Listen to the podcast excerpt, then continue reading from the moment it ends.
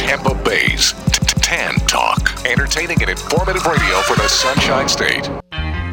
Looking for car shows? Then look no further than FLACarshows.com. On your computer or on your mobile device, FLACarshows.com is a comprehensive list of automotive events, plus videos and news articles. Whether you're looking for car shows, cruise ins, meetups, automotive festivals, cars and coffees, or anything else relating to an internal combustion engine, then this is a site for you. Check it out online or on your phone at FLACarshows.com. You may be owed some money. After 911 and 411, call 541. That's 727 541 1741. Call Gulfstream Motorsports for a diminished value report. Due to my 28 years experience in the auto salvage business, I'm very good with wrecks. So if your car's been involved in a wreck, call me for a diminished value report. Call 727 541 1741. You may be owed some money for the lost value of your repaired vehicle. And visit us at GulfstreamMotorsports.com.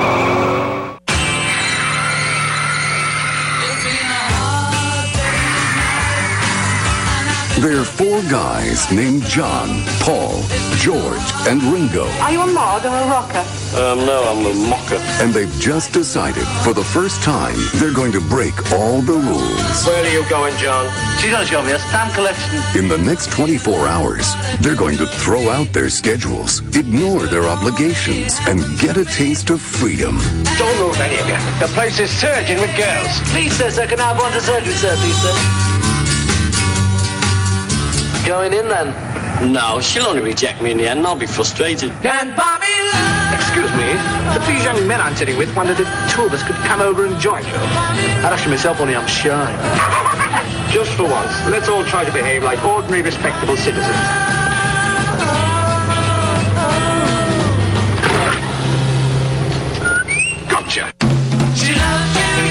Miramax Films is proud to present The Beatles as you've never seen them before. Bingo. Yeah, that's what they all say these days. featuring an enhanced picture and a digitally restored soundtrack that's better than the original. Roger Ebert calls it one of the great life-affirming landmarks of the movies. You know you A Hard Day's Night.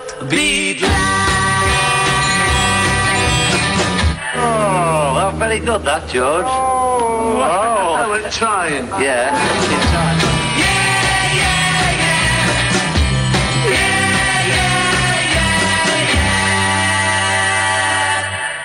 And now, for all you music lovers, it's time for your traffic report. There's a six. Oh. What is it, Scooby? Can't you see I'm broadcasting here? Pile up on the tri level, got you backed up all the way to the off ramp. So, if you're traveling this morning, try to give yourself an extra day or two, folks.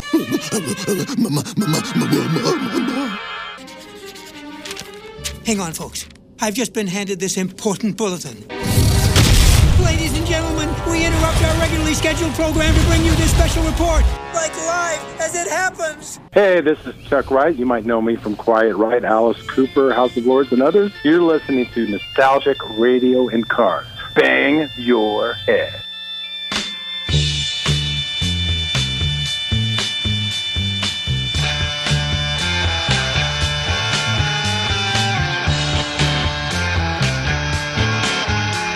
Okay, listeners, welcome. You're tuned into Nostalgic Radio and Cars, and I'm your show host, Robert. Run your computers and Google Tan Talk 1340.com, and you can see me live in the studios here in downtown Clearwater. Don't forget to check out our website, GulfstreamMotorsports.com, where you can find out all about us. And if you've missed any of our shows, really big show, uh, check out Nostalgic Radio and Cars, the dot .com, the let's call it the archive page. Good evening, Bobby. How you doing? I'm doing pretty well. How about you? Pretty good. We got a great, great show. We are continuing with our musical theme, our musical theme show with some well known musical guests. And tonight we have a very, very, very special, legendary guest for you tonight. So, on that note, uh, I'm not even going to tell you any car stories. I'm not even going to tell you any kind of uh, road trip stories. Oh, come on. You have to tell us I'm, car I'm- stories. I just want to go right to. Well, we should play a song. Why don't we do this? Why don't we go ahead and play? Uh, one of the original Badfinger songs. Um, let's play. What did we say we were going to play? Oh, that's oh yeah, it's a uh, our guest song. Our say. guest song. Oops, Yes, we, yes. we let it out of the bag. Oh well, okay. so, but well, because we want to play a couple songs. Okay, but Rainy let's, Day Man is what we're gonna play. But no, no, no, we're not going to play that one just yet. Let's just play um, uh, Get Back. No. Um, God, man, you know what? You know what stinks is when my mind goes blank. Help me out here, Bobby. Does this all the time. Um, anyway, we could play uh, day If after you day. want it. we could, all right, let's play day after day. Day after day. Okay. Okay. Or you want to play if you want it? All right, either one. Just play a few. Well, a we few played that one last well, week. All right, day after day. Uh, let's play a few bars of it so everybody knows. So we're segue into who our guest is, and then we'll play "Rainy Day Man," along with a few other songs from our very special guest tonight. So we're looking forward to having a super interview. This gentleman. Uh, Obviously, has been around for a long time. Just came off a tour, so we'll be talking about that too. And he had a birthday last week. So here's a little "Day After Day" by Badfinger.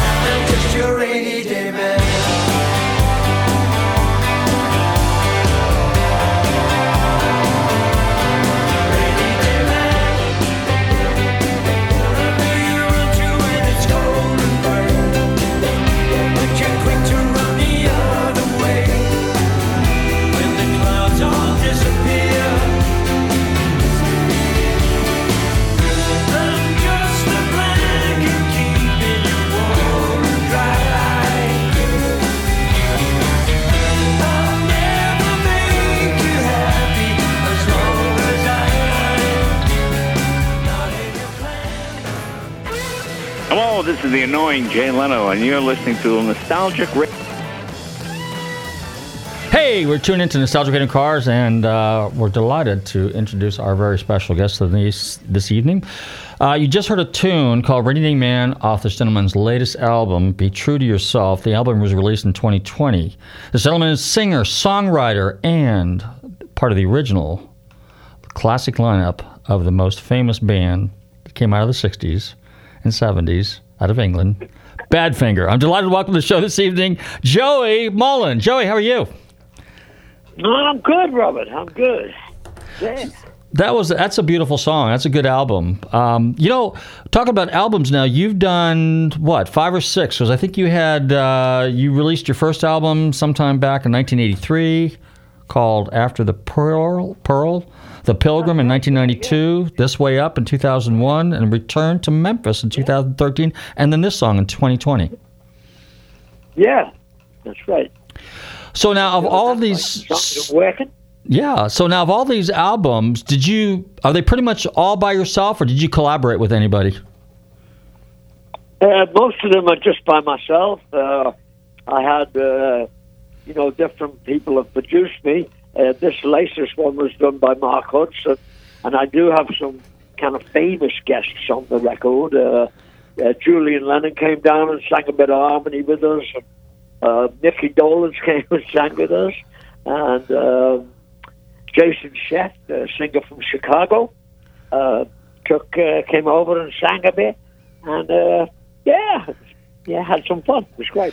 Well, now you know what's interesting is those names you just mentioned. You actually tour with some of these people. I think it was what, a couple of years ago. You toured with, uh, or it might have been last year. You were here in Clearwater, at Ruth Eckerd Hall, and Mickey Dolenz was with the Todd Rundgren group and everything like that. And Mickey was uh, part of the band, wasn't he, or part of the group that was uh, on stage with you. Yeah, yeah, he did the tour. That was a, a. We've got this tour going. We've been doing it for a few years now. Of course, we had to let it slide away uh, while the COVID was going full steam. But um, yeah, yeah, Mickey was in the band, and Todd Rundgren and uh, Christopher Cross uh, was out with us. Uh, Jason Scheff uh, uh, again. And uh, we, we, we've become quite friendly over the past four or five years, you know. So, uh, and Todd, of course, Todd Rundgren uh, produced one of the early Badfinger hits. Oh, really? Yeah, Baby Blue was a Todd Rundgren production. Interesting, interesting. Now we're going to get into that second, but I want to say happy belated birthday because last Tuesday was your birthday. It certainly was. Yeah, yeah. I was out on the road. Fun. One time we went out the next night. Couldn't do it that night, but we went out the next night to a. Uh, as it happened, it was a couple of people's birthday. Uh, uh, one, the, the keyboard player Gil uh It was his birthday. It was Todd's birthday the day after mine. Uh, so we, we went out the next night. Todd didn't come, but uh, we went out the next night and had a bit of a party in a little pub we found. It's good. So you just came off the tour yesterday with Todd Rundgren. How long was that tour? Was that like two months, two three months? Is that how long you guys do tour for? Yeah, this was the this was actually the second leg of the tour. We did, I guess, 23, 24 shows Mhm. uh, in the past thirty days, and then uh, we did we we did the first run in uh, I think it was March. March, yeah, it was March. Um, and then we came home for a month, and then we went back out on this one. Yeah. So what's it like today? You know, kind of being a senior a little bit. You know, what's it like touring? Is it uh, is when you walk out on stage? Do you get the same feeling you did as you did back in the early '70s when you walked out on stage with Badfinger? Uh, yeah, yeah, really. Uh, you know, you're go- you're going out there to play and to do what you love and uh, entertain the people. So I still plan on doing that when I go on stage. Uh, bring the bring the energy, try and you know bring the songs to life. Um, you just try and do it all, and it's it's all kind of naturally what you do when the minute you walk on stage. Uh, you know, and you just you just right at my stage of life. I'm I'm hoping and uh, praying and working every day uh, to keep my voice uh, working properly. Um, all, all that kind of stuff I do. You know, I work out. Uh, you know, just do all the stuff I can to keep it a good, strong performance. And uh, plus, you know, you're playing with uh, with a backup band and the four or five principals in the show, and you want to do a great job for them as well, and they want to do a great job for you too. So it's it's like a whole you know a whole gang of guys uh, working hard to bring it up. You know. When when you uh, play, so okay, you talk about working out and obviously health, good health, being in good health, and, and, and all that stuff is great. How about when and so what kind of exercises do you do to uh, to keep your voice in shape? I mean, I'm not familiar with that. It's kind of I don't know if that's kind of a goofy question, but I mean, if you're a singer and you sing. Uh, is there an exercise, or what do you, what what kind of uh, measures do you take? You know, the, yeah, Yeah, there are there, there are physical exercises I'll do. Uh, like I want to I want to uh, keep my core good and strong. So I'm doing things like incline sit-ups and things. Uh, I've got a, a, an old Soloflex that I work with on on that side of it, and also there are vocal exercises, uh, which are kind of peculiar things to do. You know, blowing through little straws and uh, humming the notes and just exercising your vocal cords. Uh, that's about the best you can do there. Uh, you're, you're usually better off if you don't smoke anymore. Uh, things like that. I, I stopped smoking cigarettes uh, many, many years ago now, of course. But, um, you know, so you, you've got to look after your throat. Uh, if you like to drink, uh, the drink is going to hurt your vocal. Um, so you, so you, you kind of start to cut down on certain things in your life, and you just try and look after it. You know, Right, right. How about playing? That's all you can do. How about playing the guitar? Now, I I know one of your favorite guitars back in the day is, which is still one of mine, is the guitar is a Gibson SG. I always thought that that was an extremely stylish guitar. Even though I like Fender Strats, to me the the SG was just a stunning guitar. You play that a lot. So when you play now, do you play with lighter strings, heavier, the same weight strings, or how do you what do you do? No, I go. Uh, you know, you know, I kind of go backwards and forth, back and forth on that. Uh, but I play with regular gauge tens Uh-huh. uh, most of the time.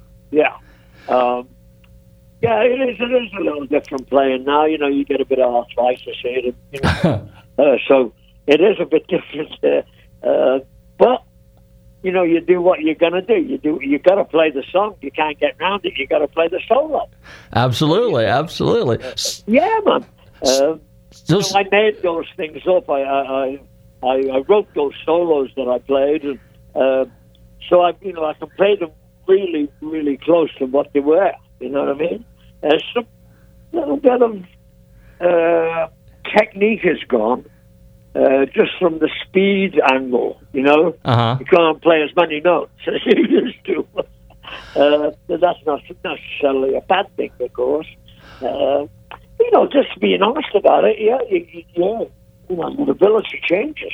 Well, I have to uh, question that. The reason I say that is because I notice it myself. But I was talking to a, a guy that plays in a band one time, and he says, "Well, Robert, you know, if you're playing by yourself, okay, and you're and you and you were really good at one time, and you don't play as good as you used to, you'll notice it if you're just sitting in the room by yourself or somebody's sitting there listening to you. But when with your with on stage with the band and all the other instruments are all playing at the same time, people get into it. You can fudge a little bit. Nobody's going to catch it. You might know it, but nobody else is going to know because everybody's into the song and into the beat. Is that a fair statement?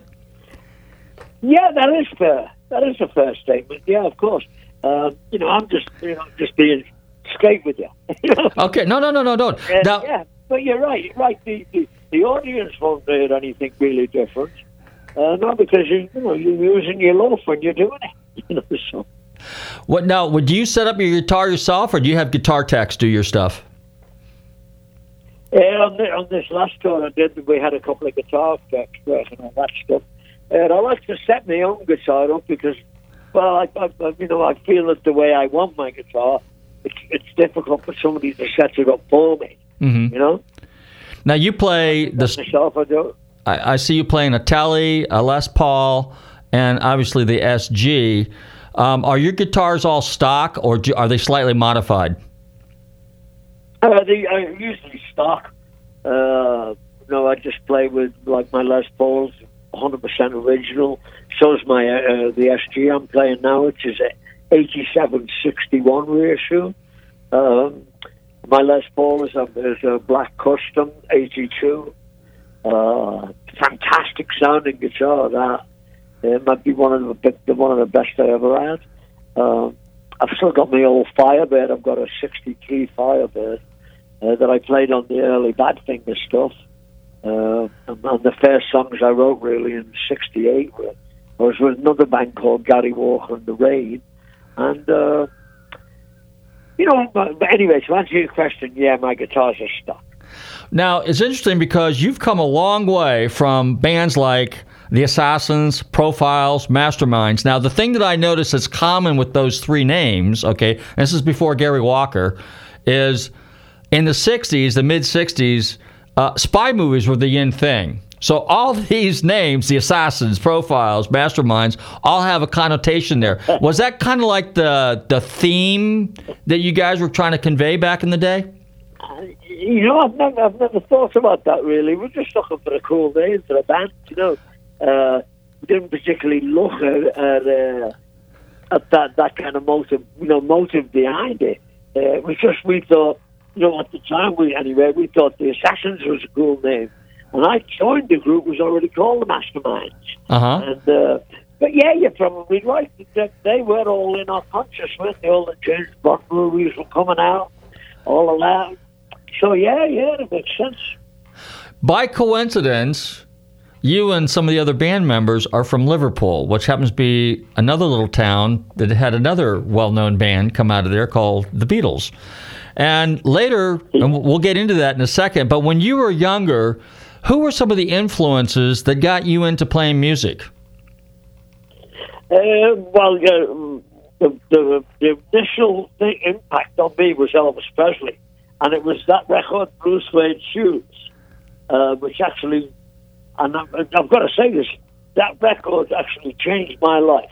I was 11 years old. This is 1958, and they played that record on the radio in England.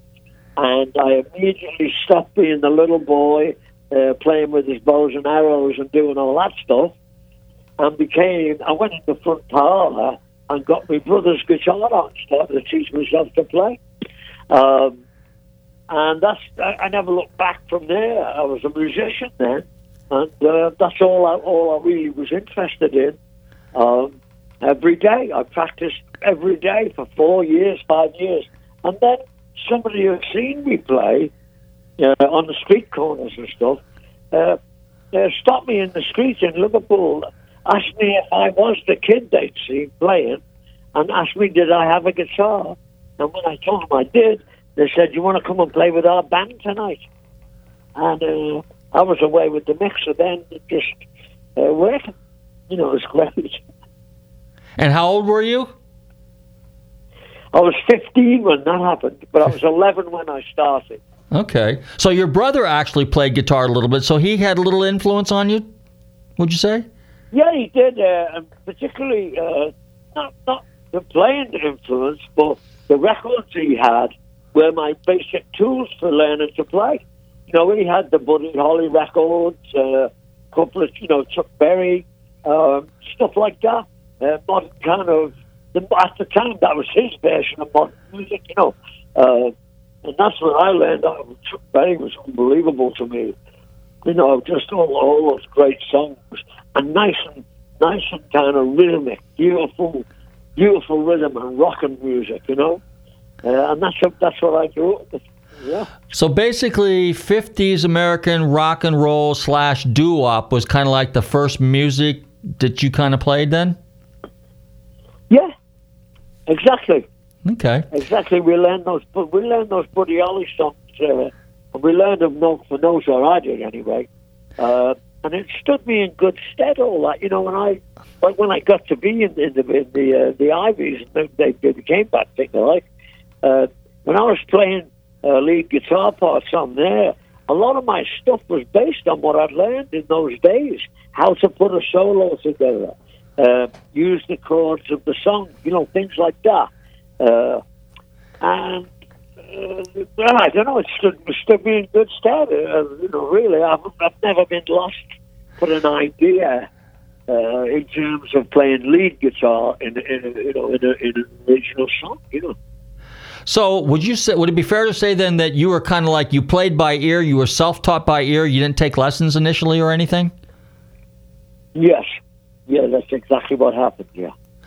Okay, so would would it be fair to say that you know a lot of musicians, and I, it's kind of funny you mention that because I know I do too. I, I mean, I, I studied a little bit, took a few cl- few lessons and stuff. I played the piano a bit, so when you play the piano, you have to learn chord, uh, you know how to read notes and stuff. But the guitar was just after you play a few chords, you just now you can play by ear, and I don't. It's kind of hard to explain, but a guitar just seems to be one of those instruments that you can play by ear. Well, yeah, yeah, you can pick it up. Uh, once you learn uh, the the one chord shape on a guitar, uh, like if you learn the E shape, Mm-hmm. uh, you can move that shape up and down the neck, and uh, it's the same shape all the time. And uh, then you learn to play bar chords, and now you can play in any key you want. Uh, and it's just a, the matter of learning a few basic shapes. Yeah, so All right, so now right to it.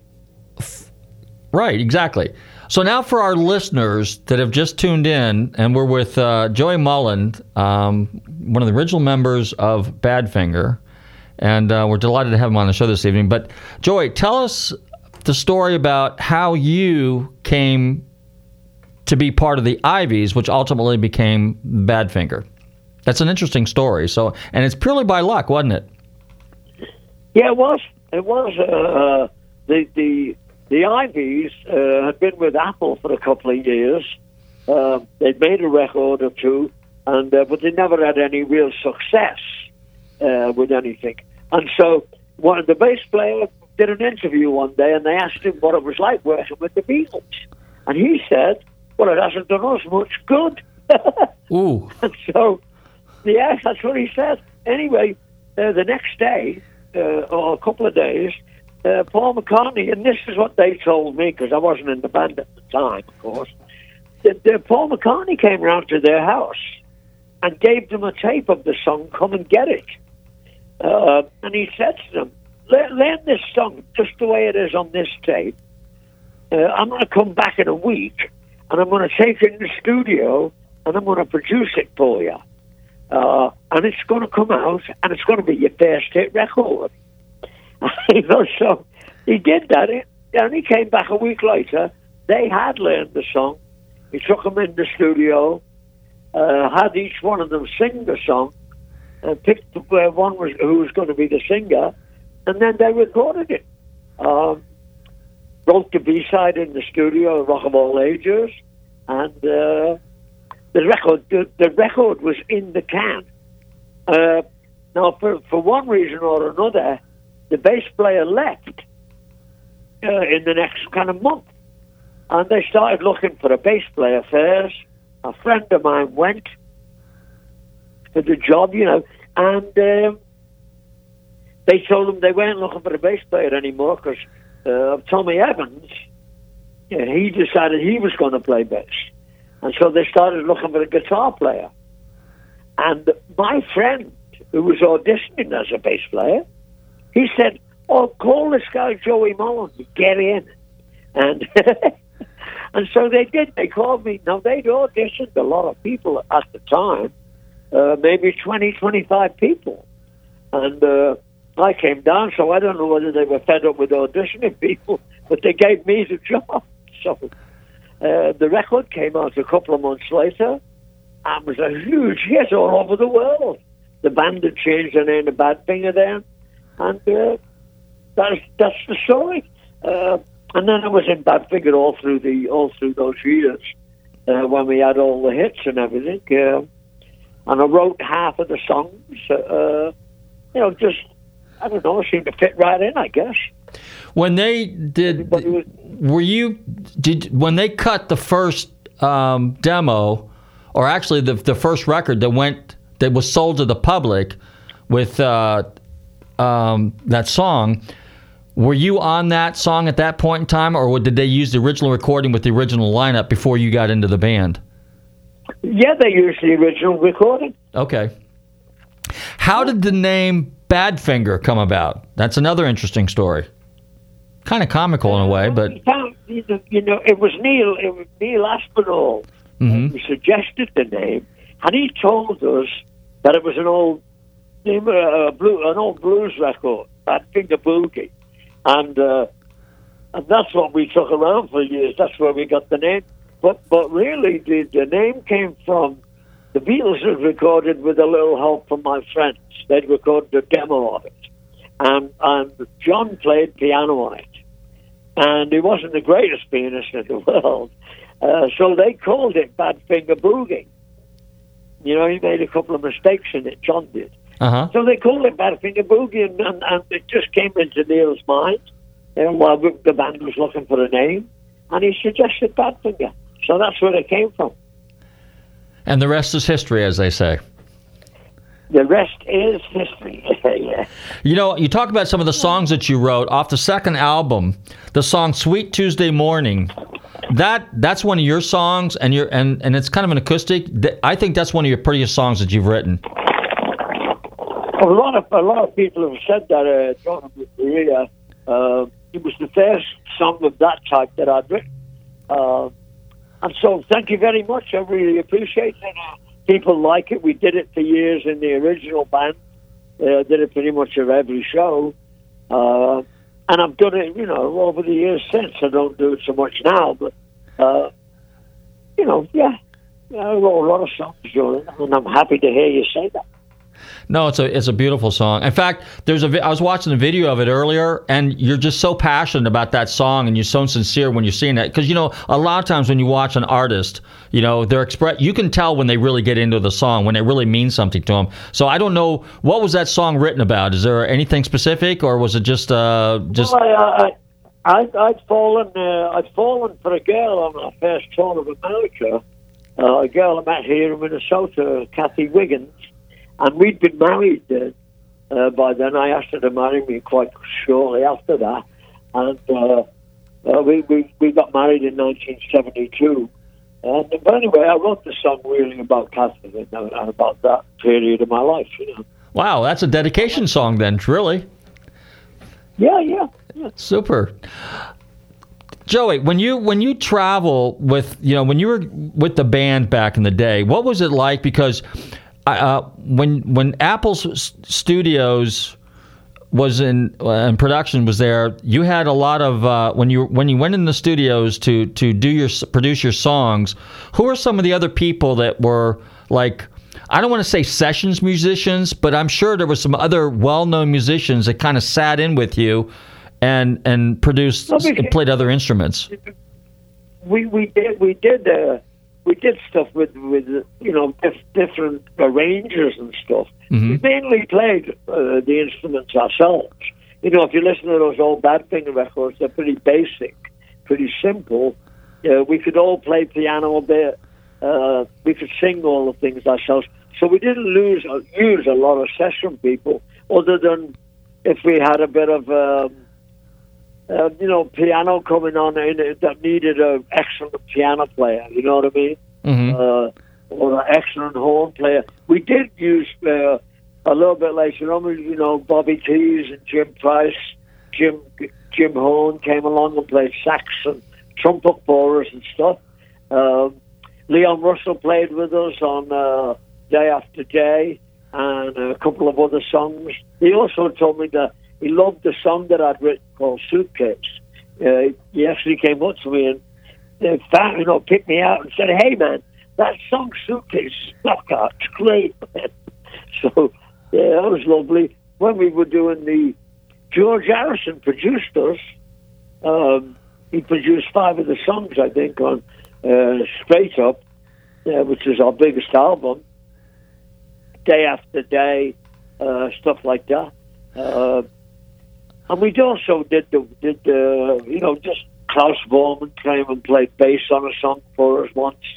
Uh, Klaus is of course the you know the mate of the Beatles who was a famous uh, German bass player and artist. He did the he drew the Revolver cover. Oh, really? The Beatles album cover. Yeah, he did that. Yeah. So you know we had different people coming in now and again and did, did things with us. Yeah. yeah. So George Harrison, apparently, you know, did and Paul McCartney and people like Eric Clapton and Billy Preston, did they all sit in with you every once in a while and do some songs? Well, with, no, our association with those guys was uh, generally when we were. We played on George Harrison's first solo album. Oh, okay. Things Must Pass album. He asked us to come and play some acoustic guitars for him. So we were there for about three weeks, and during that time, of course, Eric was there playing guitar, Ringo was there, uh, George was there himself, of course, and Klaus Voormann, again, Billy Preston, uh, all of those guys. Uh, and then we, John Lennon asked us to come and play on the Imagine album. Oh, wow. Uh, and we played uh, we played on a couple of songs for him there, "A Jealous Guy" and uh, "I Don't Want to Be a Soldier," and, and it was the same with that session. You know, there was there was George, uh, Harrison, uh, John himself. Uh, Nicky Hopkins played piano, one of the great English uh, session pianists. Uh, know, of course, played with the Rolling Stones and everything. Um, you know, so uh, you know, there were always people like that around. The famous guys you've heard of, Jim Keltner, the drummer, uh, who's pretty much played with everybody in the world. You know, so was an unbelievable experience uh, meeting these people. And you know what was funny about them? They all, I can't remember any of them not being kind of nice, you know, kind of ordinary in their way, you know what I mean? Because they were extra, you know, even, Eric- you know, Eric Clapton, uh, you know, he was he was dead normal about it. He loved playing the guitar, and he'd come and show you his guitars, you know, and stuff. I just got this, you know, stuff, be really excited about it. Um, but that was the thing I really noticed, noticed about them. They all seemed like normal, normal guys. Outside of, of, of working in this production studio and doing songs and recordings, did you have an outside relationship with uh, anybody in the Beatles? I mean, George Harrison, Paul McCartney, John Lennon, anybody like that? Ringo? No, the, the, uh, you know what? I when, I- when I was around these guys, I'd be really kind of nervous. Um, they just, you know, like the Beatles were kings of the world. You know, uh, I just didn't think of us like in that way. You know, I thought of us as being like a little band. You know, and so it was hard for me to uh, get used to them and really relax with them like that and form uh, friendships with them. But I was so impressed with them as artists. You know. Did were you ever in a situation? Did you? How much did you uh, like learn from them? In other words, you know, these are experienced, seasoned musicians. Uh, used to be on the sh- on the road, uh, doing stuff in production and in, in, the studios. Did you learn quite a bit from those guys too? That you that carried you forward, stuff that you use today. Well, make, yeah, making records, yeah. Uh, you know, you know, arrangements and stuff like that, simplicity. Um, you know, I was astounded when I found out uh, uh, the Beatles didn't just pop these songs out. Uh, you know, they they wrote songs every day, and they and they learned and they taught themselves the art of writing hit songs. You know. Okay, now elaborate on that. When you say the art of writing a song, what what does that entail? Well, it's um, you know, you know, you get ideas for songs, and and you'll write your lyrics and you and you'll and the melody and all that stuff, and you'll you'll do the bridge, and all that stuff, and the arrangement, the introduction, the riffs in the back. You know, it all comes to you during the process of recording it. You know. Mm-hmm. Um, and they they mastered the art uh, of actually turning a song idea into a hit song. You know, Mm-hmm. and they, they would they would do it every day, and they would uh, pursue a song as far as they could maintain their own interest in it. You know. Yeah. And, and, and, and, and, the ones that they didn't feel uh, they could they could make into a successful hit, you know, song. Um, and that's with all those Beatle albums, all those great songs on them. Well, it was like one after another, and you would you could learn every one. You'd learn them really easy. You'd know the words, you'd know the melody, you'd know the key even uh, from them, and that was because just how good they did it. You know, it wasn't. I mean, they were great songwriters to start with, but they actually learned to, to write hit songs. You know, you can't. Those words or don't work. People aren't going to to get them. You know what I mean? So it's like, you, so what you're saying basically is they had a formula that just somehow seemed to work. Well, you know, I'd hesitate to call it a formula, but they they knew what they were doing so well uh, that they could apply it to any song. Uh huh. You know, when they and you know take it, to, you know, just really great. The song "Come and Get It." Okay, so that was the first song, and he and and and Paul McCartney as well as John Lennon were known throughout the '60s to actually write songs for other artists. And so, outside of that song, did they write any other ones for you? Because, quite frankly, in 1971, when that song came out, I was I had just moved to Florida, and I was living in Europe at the time, as a matter of fact. And uh, so, with my family, because I lived in, in, in Austria and Italy, and uh, so that song came out, and the first time I heard it, I said, "Whoa, the Beatles!" I thought they broke up, and then I find out it's Badfinger, and you guys sounded so much alike, and I guess. th- Is, was that ever uh, something you guys had to deal with, or was that something that you took in stride and it was fine? We, we, we, well, we, we did have to deal with it. Um, we, we thought it was a bit weird because we admired and loved the Beatles so much uh, that we could we didn't think of ourselves as being able to sound like that. Uh, of course, we were influenced them, uh, by them rather. Uh, you know, you, you just couldn't help being influenced by them because they were so big and around on the radio all day. So uh, there were natural things that we did, uh, like they did. Plus, we were involved with them. You know, Paul produced "Come and Get It," uh, so you know he would he would naturally sound like that. And so uh, we just absorbed it. We were like big sponges. You know what I mean? When in the We '60s, never, we never compared ourselves to them. Uh, well, uh, but people said that. Well, you guys sound like the Beatles, man. Well, I tell you what, you your sound was excellent. It really is a little different. You have your own sound. You have your own band. You made your mark. I mean, you guys, you know, you you you you just pat yourself on the back because you guys did a great job. But a question that I have is also is in the '60s when you started playing guitar. So in the early '60s, '63, '64 is when the Beatles really started making it big. I don't know if you ever got a chance to see them when they were in Liverpool before they moved to London, but when you heard their songs, and by then you were playing guitar already, did you guys play any Beatles covers when you were with those bands, the Assassins and the uh, Masterminds and the Profiles? Uh, yeah, well, the, no, the Assassins I was in, in like 1960, 1961. Uh, was, was when I was still in school, Okay, you know. So uh, and the Beatles hadn't really made it then. Right. I did see them in Liverpool. I saw them once, twice.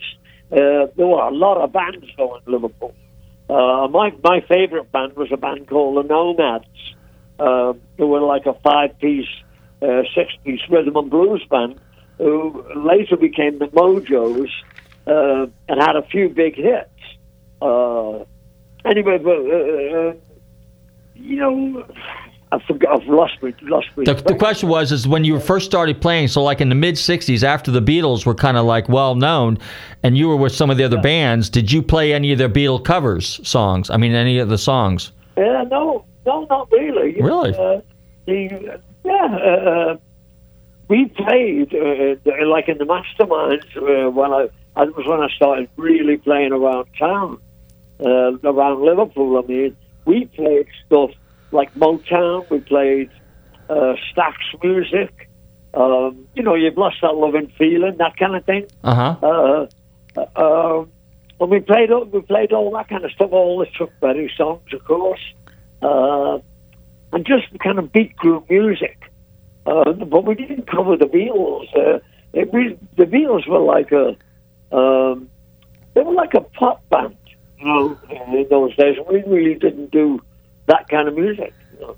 So if you were to emulate a band, I mean, you know, back then, so you were more or less, let's say, uh, well, Cream wasn't really there yet, but let's say the Standells, or let's just say some of the other kind of rock and roll band. Well, uh, uh, Eric Burdon and the Animals, they were out in the early '60s. and They were kind of like a, a rock band. Did they have any influence on you?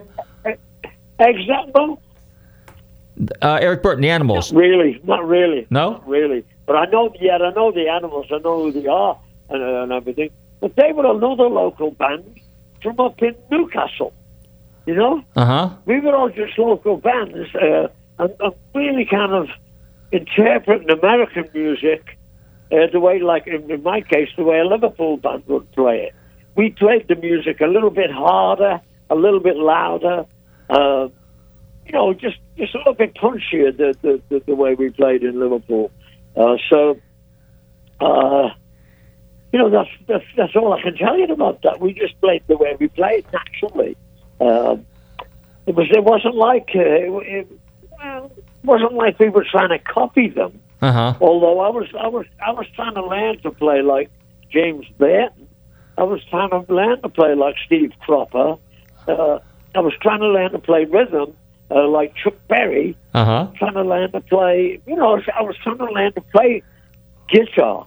You know, uh, rhythm guitar, uh, the Motown rhythm players, and all that stuff. Uh, Steve Cropper and the choppy style and the little little punchy little licks that they put in there, and started to bend strings, uh, which was a thing that didn't really happen. You know, if you didn't listen to blues, uh, and I didn't listen to blues, um, rhythm and blues, Chuck Berry and that, I thought was a lot more. I don't know. It sounded a lot more sophisticated to me. I just enjoyed it a lot more.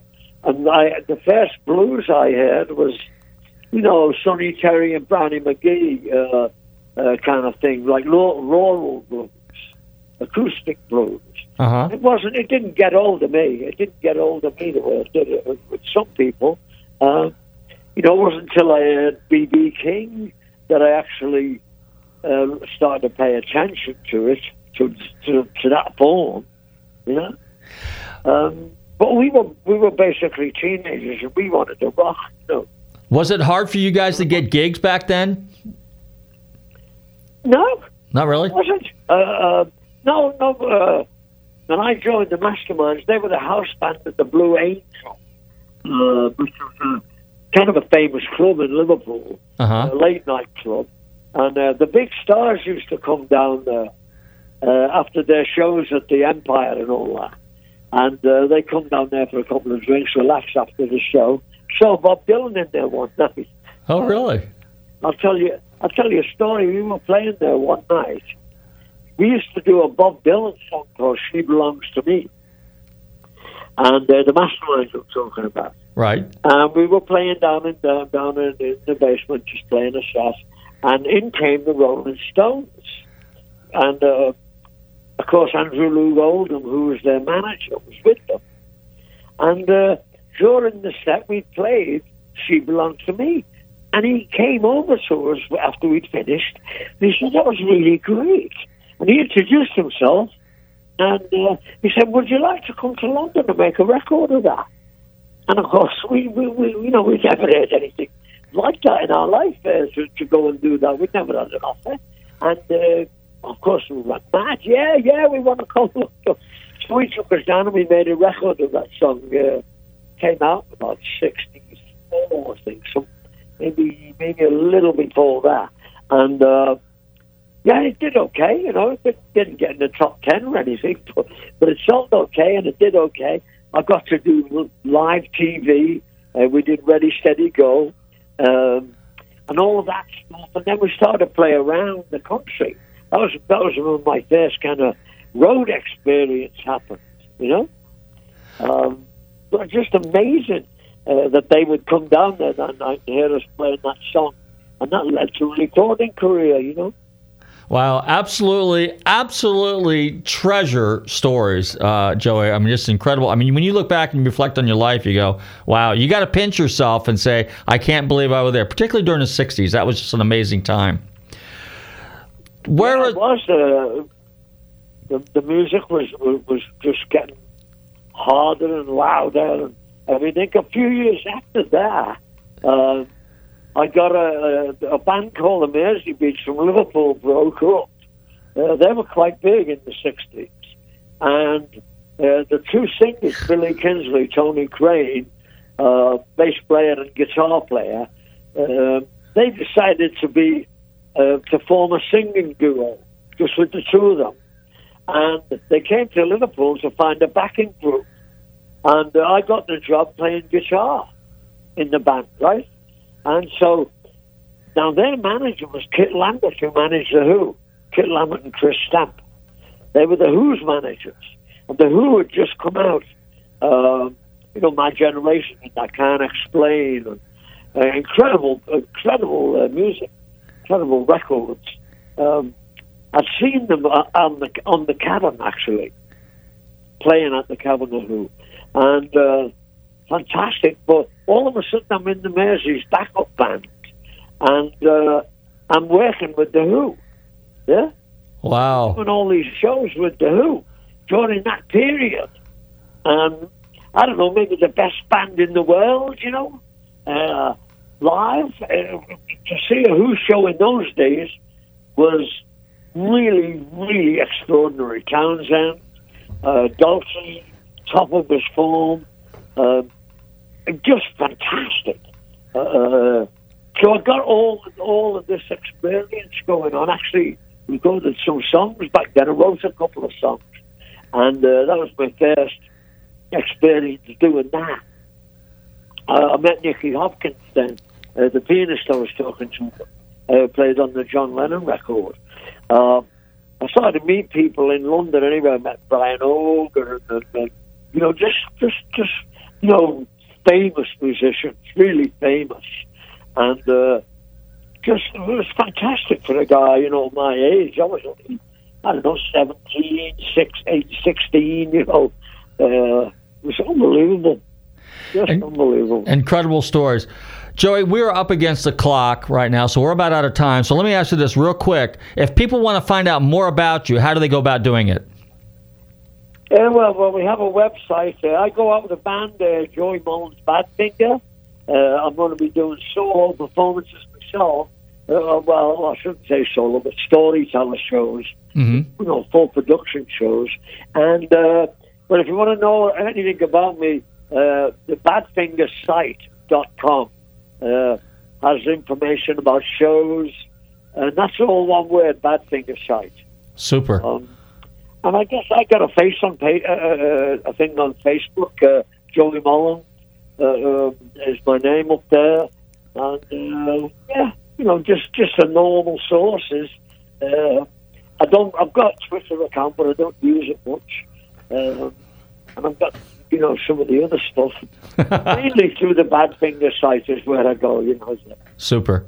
Well, Joey, I want to thank you very much for hanging out with us here and telling us some stories um, about Badfinger and uh, the good old days and some of the early days. We truly, truly enjoyed it. We'd love to have you back again. If you do come to Florida, make sure you let us know because if you're going to be in concert here or anywhere, you know, we'll definitely help cross promote with you. And again, we wish you all the best luck and, uh, you know, thank you again. Thank you, thank you, thank you very much. Super, man. I hope I hope you you know I hope your listeners enjoyed it. Yeah, we'll be round. I'll be round. All right. I will. I will get in touch when I come there. Good, good, good. And maybe by then I'll be good enough we can jam together. I want to thank my special, yeah, I want to thank my very special guest, Joey Molland, part of the original classic lineup of Badfinger, one of the one of the greatest bands that came out of England in the, in the early '70s. Hey guys, I want you to. Be sure to check us out every every Tuesday between 7 and 8 p.m. on the Tan Talk Radio Network. Don't forget to tell your friends to tune in as well. I want to see you guys some of the car shows. And, uh, you know, hey, music and cars, that's what we're all about. And guitars. In the meantime, everybody, stay safe, drive carefully, and love your family.